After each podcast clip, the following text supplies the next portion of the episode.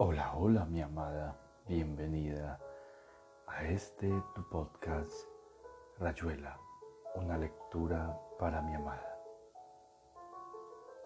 Hoy continuaremos con la lectura de este gran relato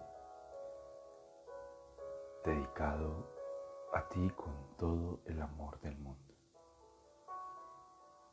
Te amo, te amo con todo mi ser. Capítulo 21 A todo el mundo le pasa igual. La estatua de Jano es un despilfarro inútil. En realidad, después de los 40 años, la verdadera cara la tenemos en la nuca, mirando desesperadamente para atrás. Eso es lo que se llama propiamente un lugar común. Nada que hacerle. Hay que decirlo así, con las palabras que tuercen de aburrimiento los labios de los adolescentes unirrostros rodeado de chicos con tricotas y muchachas deliciosamente mugrientas, bajo el vapor de los cafés creme de Saint-Germain-des-Prés, que leen a Durrell, a, Bebois, a Duras, a Doissot, a Queneau, a Sarrauté. Estoy yo un argentino afrancesado. Horror, horror. Ya fuera de la moda adolescente, del cool con las manos anacrónicamente Etesbofos de René Crevel, con en la memoria todo el surrealismo, con en la pelvis el signo de Antonin Artaud, con en las orejas las ionizaciones de Edgar Varese, con en los ojos Picasso. Pero parece que soy un Mondrian, me lo han dicho. Tu mes de silabes por recoiter de sotois. Me toma el pelo Crevel. Se va haciendo lo que se puede, le contesto. Y esa fémina, arretera tele, don paz de socoe, larbré a sanglot. Sos injusto, le digo, apenas llora, apenas se queja. Es triste llegar a un momento de la vida en que es más fácil abrir un libro en la página 96 y dialogar con su, con su autor de café a tumba, de aburrido a suicida, mientras en las mesas de al lado se habla de Argelia, de Adenauer, de Millau Bardot, de Guy Trever, de Sidney Beckett, de Michel Butor, de Nabokov, de Sao Wuki, de Louison Bobet, y en mi país los muchachos hablan. ¿De qué hablan los muchachos en mi país? No lo sé ya. Ando tan lejos. Pero ya no hablan de Espelimbergo, no hablan de Justo Suárez, no hablan del tiburón de Quilla, no hablan de Bonini, no hablan de Leguízamo. Como es natural. La joroba está en que la naturalidad y la realidad se vuelven no se sabe por qué enemigas. Hay una hora en que lo natural suena espantosamente a falso, en que la realidad de los 20 años se codea con la realidad de los 40 y en cada codo hay un Gillette, una Gillette tajeándonos el saco. Descubro nuevos mundos simultáneos y ajenos. Cada vez sospecho más que estar de acuerdo es la peor de las ilusiones. Porque esta sed de ubicuidad, porque esta lucha contra el tiempo, también yo leo a Sarraute y miro la foto de Guy Trever esposado, pero son cosas que me ocurren, mientras que si soy yo el que decide, casi siempre es hacia atrás.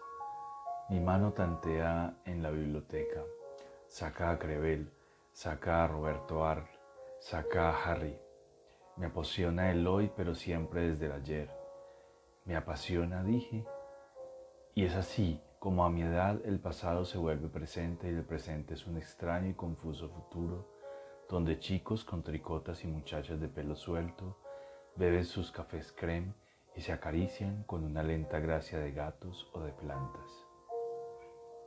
Hay que luchar contra eso. Hay que reinstalarse en el presente. Parece que yo soy un Mondrian, ergo. Pero Mondrian pintaba su presente hace 40 años. Una foto de Mondrian, igualito a un director de orquesta típica, Julio de Caro Eco, con lentes y el pelo planchado y cuello duro, un aire de hortera abominable, bailando con una piba diquera. ¿Qué clase de presente sentía Mondrian mientras bailaba? Esas telas suyas, esa foto suya.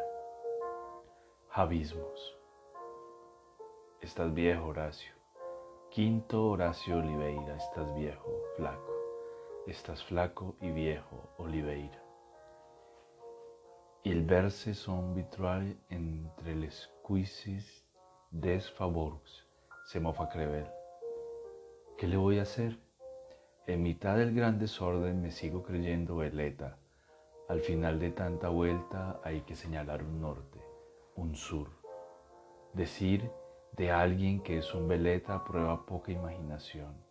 Se ven las vueltas pero no la intención, la punta de la flecha que busca hincarse y permanecer en el río del viento. Hay río metafísicos. Sí, querida, claro. Y vos estás cuidando a tu hijo, llorando de a ratos. Y aquí ya es otro día y un sol amarillo que no calienta. J'habite en Saint-Germain-des-Prés hecha que soy high rendezvous avec Berlin. Se gros Pierrot n'a pas changé. Et pour courir le guilledou. Por 20 francos en la ranura Leo Ferrete canta sus amores. O Gilbert Becau o Guy Beart allá en mi tierra. Si quiere ver la vida color de rosa, eche 20 centavos en la ranura. A lo mejor encendiste la radio. El alquiler vence el lunes que viene. Tendré que avisarte. Y escuchas música de cámara, probablemente Mozart. O has puesto un disco muy bajo para no despertar a Rocamadour. Y me parece que no te das demasiado cuenta de que Rocamadour está muy enfermo, terriblemente débil y enfermo, y que lo cuidarían mejor en el hospital. Pero ya no te puedo hablar de esas cosas. Digamos que todo se acabó y que yo ando por ahí vagando, dando vueltas. Buscando el norte, el sur, si es que lo busco, si es que lo busco. Pero si no lo buscara, ¿qué es esto? Oh mi amor, te extraño, me doles en la piel, en la garganta. Cada vez que respiro es como si el vacío me entrara en el pecho donde ya no estás. Dice Crevel, toujours prêt, prêt à, à grimper les cinq étages des pitonis fauborinies, qui obren grandes les ports du futur. ¿Y por qué no? ¿Por qué no habría de buscar a la maga? Tantas veces me había bastado asomarme, viniendo por la rue de Cien el al arco que da al cuay de Conti y apenas la luz de ceniza y oliva que flota sobre el río me dejaba distinguir las formas. Ya su silueta delgada se inscribía en el Pont de Sars. Nos íbamos por ahí a la casa de sombras, a comer papas fritas al Faubourg Saint-Denis, a besarnos junto a las barcazas del canal Saint-Martin. Con ella yo sentía crecer un aire nuevo, los signos fabulosos del atardecer o esa manera como las cosas se dibujaban cuando estábamos juntos, y en las rejas de la Cour de Rohan los vagabundos se alzaban al reino medroso y al lunado de los testigos y los jueces. Porque no había de amar a la maga y poseerla bajo decenas de cielos rasos a seiscientos francos, en camas con cobertores deshilachados y rancios. Sí, en esa vertiginosa rayuela, en esa carrera de embolsados, yo me reconocía y me nombraba. Por fin y hasta cuándo salió del tiempo y sus jaulas con monos y etiquetas. De sus vitrinas, Omega Electron Girard, Perregaud, Bacheron y Constantin, marcando las horas y los minutos de las sacrosantas obligaciones castradoras, en un aire donde las últimas ataduras iban cayendo, y el placer era espejo de reconciliación espejo para alondras, pero espejo, algo como un sacramento de ser a ser. Danza en torno al arca, avance del suelo boca contra boca, a veces sin desligarnos, los sexos unidos y tibios, los brazos como guías vegetales, las manos acariciando aplicadamente un muslo, un cuello. Tú acroches a des historias, dice Crevel. Tú etrains des mots. No, viejo, eso se hace más bien del otro lado del mar, que no conoces. Hace rato que no me acuesto con las palabras. Las sigo usando, como vos y como todos, pero las cepillo muchísimo antes de ponérmelas. Crevel desconfía y lo comprendo. Entre la maga y yo crece un cañaveral de palabras. Apenas nos separan unas horas y unas cuadras y, ya mi pena se llama pena y amor se llama mi amor. Cada vez iré sintiendo menos y recordando más. Pero es que es el recuerdo, ¿qué es el recuerdo sino el idioma de los sentimientos? Un diccionario de caras y días y perfumes que vuelven como los verbos y los adjetivos en el discurso, adelantándose solapados a la cosa en sí, al presente puro, entristeciéndonos o aleccionándonos vicariamente hasta que el propio ser se vuelve vicario. La cara que mira hacia atrás abre grandes los ojos. La verdadera cara se borra poco a poco como en las viejas fotos. Y Jano es de golpe cualquiera de nosotros. Todo esto te lo, se lo voy diciendo a Crevel, pero es con la maga que hablo, ahora que estamos tan lejos. Y no le hablo con las palabras que solo han servido para no entendernos.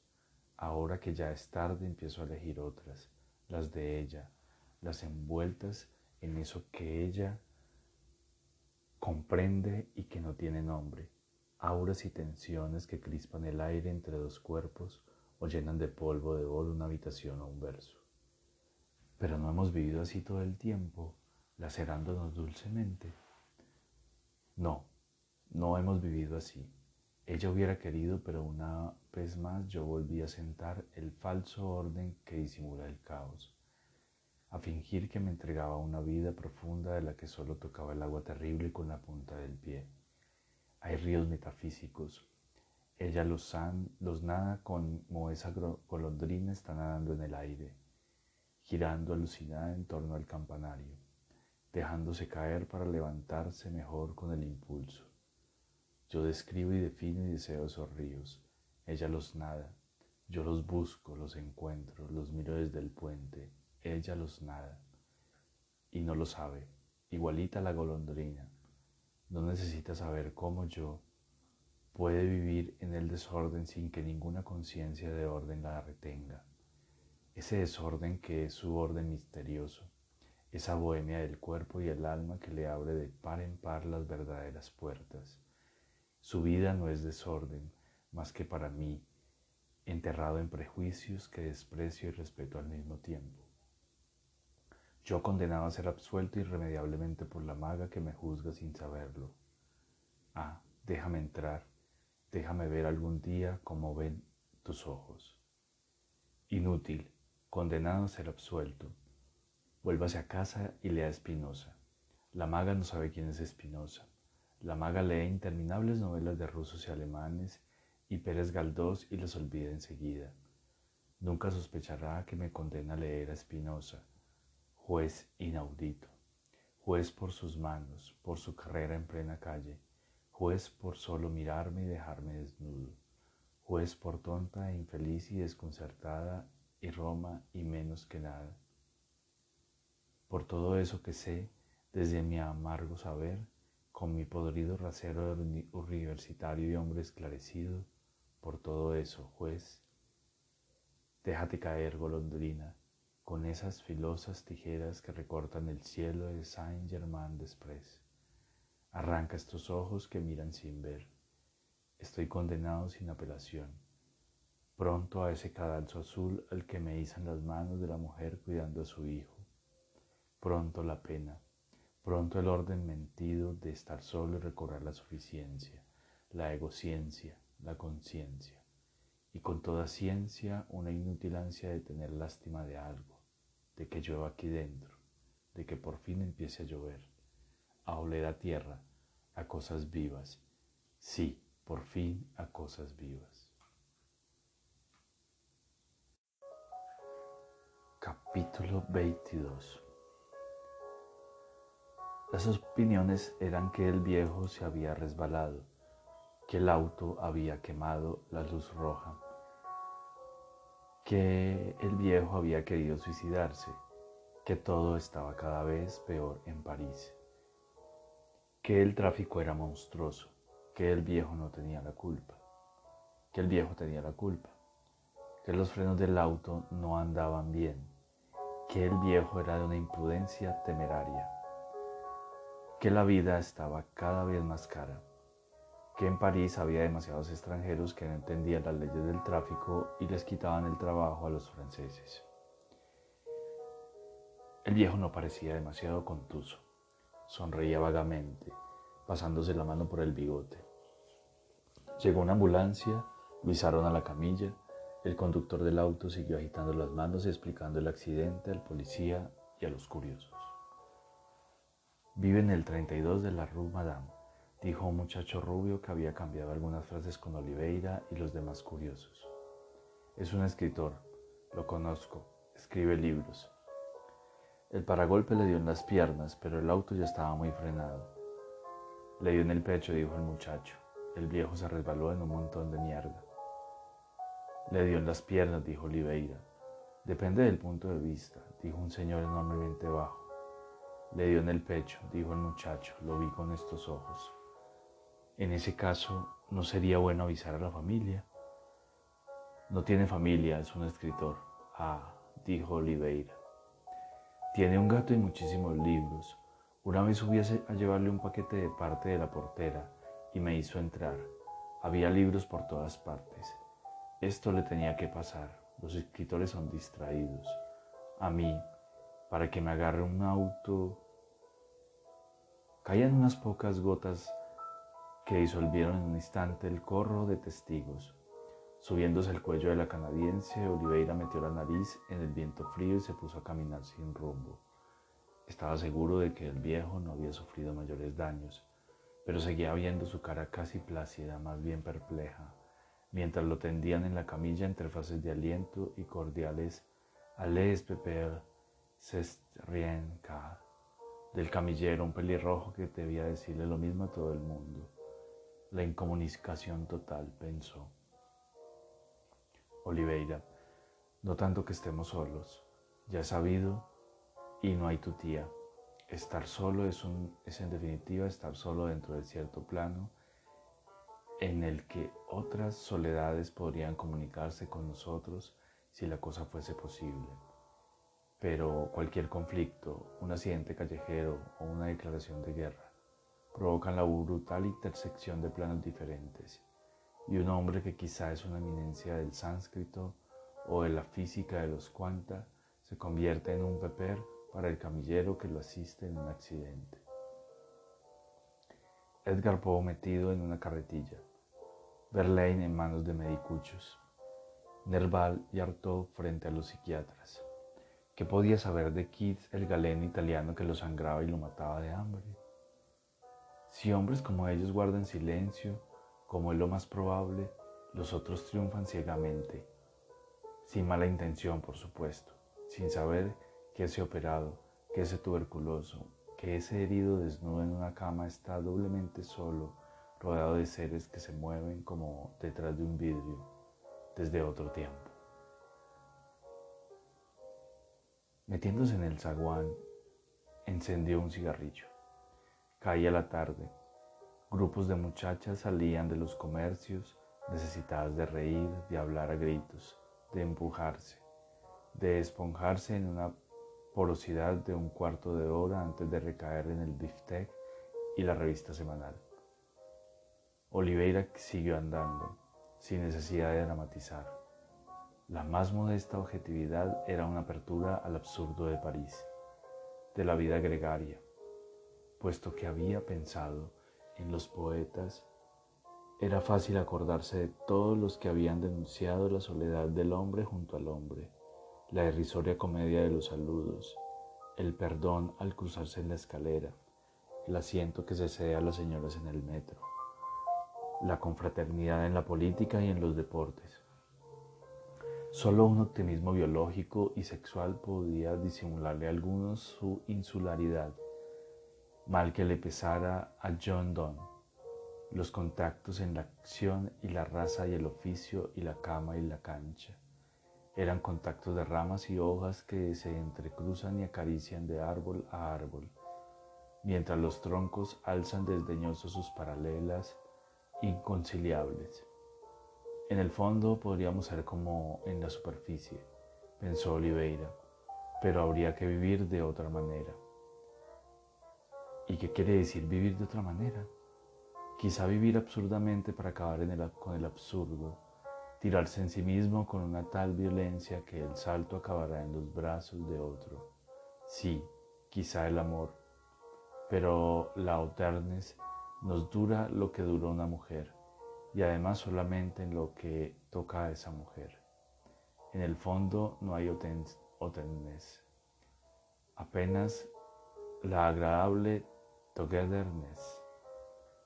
Cierto que ya es algo, amor, ceremonia ontologizante, dadora de ser, y por eso se le ocurría ahora lo que a lo mejor debería haberse le ocurrido al principio. Sin poseerse no había posesión de la otredad ¿Y quién se poseía de veras? ¿Quién estaba de vuelta de sí mismo, de la soledad absoluta que representa no contar siquiera con la compañía propia, tener que meterse en el cine o en el prostíbulo o en la casa de los amigos o en una, o en una profesión absorbente o en el matrimonio para estar por lo menos solo entre los demás? Así, paradójicamente, el colmo de soledad conducía al colmo del gregarismo, a la gran ilusión de la compañía ajena, al hombre solo en la sala de los espejos y los ecos, pero gentes como él y tantos otros que se aceptaban a sí mismos o que se rechazaban pero conociéndose de cerca, entraban en la peor paradoja, la de estar quizá al borde de la otredad y no poder franquearlo la verdadera otredad hecha de delicados contactos, de maravillosos ajustes con el mundo, no podía cumplirse desde un solo término. A la mano tendida debía responder otra mano desde la afuera, desde el otro. Capítulo 79 Nota pedantísima de Morelli. Intentar el román comique, en el sentido en que un texto alcance a insinuar otros valores y colabore así en esa antropofanía que seguimos creyendo posible. Parecería que la novela usual malogra la búsqueda de limitar al lector a su ámbito, más definido cuanto mejor sea el novelista, de tensión forzosa en los diversos grados de lo dramático, psicológico, trágico, satírico, político,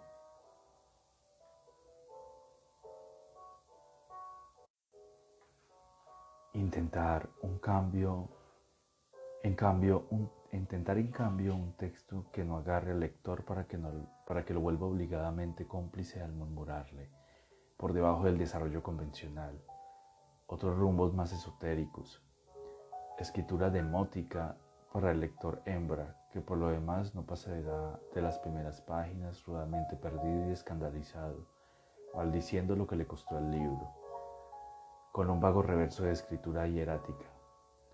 Provocar, asumir un texto desaliñado, desanudado, incongruente, minuciosamente antinovelístico, aunque no antinovelesco, sin vedarse los grandes efectos del género cuando la situación lo requiera, pero recordando el consejo guidiano, ne jamais profiter del élan acquis como todas las criaturas de elección del occidente, la novela se contenta con un orden cerrado, resueltamente en contra, buscar también aquí la apertura y para eso cortar de raíz toda construcción sistemática de caracteres y situaciones. Método, la ironía, la autocrítica incesante, la incongruencia, la imaginación al servicio de nadie. Una tentativa de ese orden parte de una repulsa de la literatura, repulsa parcial puesto que se apoya en la palabra, pero que debe velar en cada operación que emprendan su autor y lector.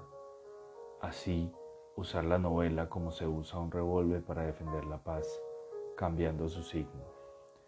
Tomar de la literatura eso que es puente vivo de hombre a hombre y que el tratado o el ensayo solo permite entre especialistas. Una narrativa que no sea pretexto para la transmisión de un mensaje. No hay mensaje, hay mensajeros, y eso es el mensaje, así como el amor es el que ama una narrativa que actúe como coagulante de vivencias, como catalizadora de nociones confusas y malentendidas, y que incida en primer término en el, en el que la escribe, para lo cual hay que escribirla como antinovela porque todo orden cerrado dejará sistemáticamente afuera esos anuncios que pueden volvernos mensajeros. Acercarnos a nuestros propios límites de los que tan lejos estamos cara a cara extraña autocreación del autor por su obra, si de ese magma que es el día, la sumersión en la existencia, queremos potenciar valores que anuncian por fin la antropofanía, ¿qué hacer ya con el puro entendimiento, con la altiva razón razonante? Desde los eleatas hasta la fecha, el pensamiento dialéctico ha tenido tiempo de sobra para darnos sus frutos. Los estamos comiendo son deliciosos, hierven de radiactividad. Y al final del banquete, ¿por qué estamos tan tristes, hermanos de 1950 y pico? Otra nota aparentemente complementaria. Situación del lector. En general, todo novelista espera de su lector que lo comprenda, participando de su propia experiencia, o que recoja un determinado mensaje y lo encarne el novelista romántico quiere ser comprendido por sí mismo o a través de sus héroes. El novelista clásico quiere enseñar, dejar una huella en el camino de la historia. Posibilidad tercera, la de hacer del lector un cómplice, un camarada de camino, simultaneizarlo, puesto que la lectura abolirá el tiempo del lector y lo trasladará al del autor. Así el lector podrá llegar a ser copartícipe y compadeciente de la experiencia por la que pasa el novelista, en el mismo momento y en la misma forma. Todo ardid estético es inútil para lograrlo. Solo vale la materia en qué estación, la inmediatez vivencial transmitida por la palabra, es cierto, pero una palabra lo menos estética posible, de ahí la novela cómica, los anticlímax, la ironía, otras tantas flechas indicadoras que apuntan hacia lo otro. Para ese lector, Mon semblable, la novela cómica, ¿y qué es Ulises? Deberá transcurrir como esos sueños en los que al margen de un acaecer trivial presentimos una carga más grave que no siempre alcanzamos a desentrañar. En ese sentido, la novela cómica debe ser un pudor ejemplar no engaña al lector, no lo monta a caballo sobre cualquier emoción o cualquier intención, sino que le da algo así como una arcilla significativa, un comienzo de modelado, con huellas de algo que quizás sea colectivo, humano y no individual. Mejor, le da como una fachada, con puertas y ventanas, detrás de las cuales está operando un misterio que el lector cómplice deberá buscar. De ahí la complicidad y quizá no encontrará de ahí el compadecimiento. Lo que el autor de esa novela haya logrado para sí mismo se repetirá, agigantándose quizá, y eso sería maravilloso. En el lector cómplice, en cuanto al lector hembra, se quedará con la fachada y ya se sabe que las hay muy bonitas, muy trompé le y que delante de ella se pueden seguir representando satisfactoriamente las comedias y las tragedias del Honet Home, con lo cual todo el mundo sale contento y a los que protesten que los agarre el beriberi. Y hasta aquí, Rayuela, una lectura para mi amada. Espero te haya gustado. Este programa, este episodio ha sido hecho con el mayor amor del mundo. Te amo, te amo, mi amada desconocida, te amo.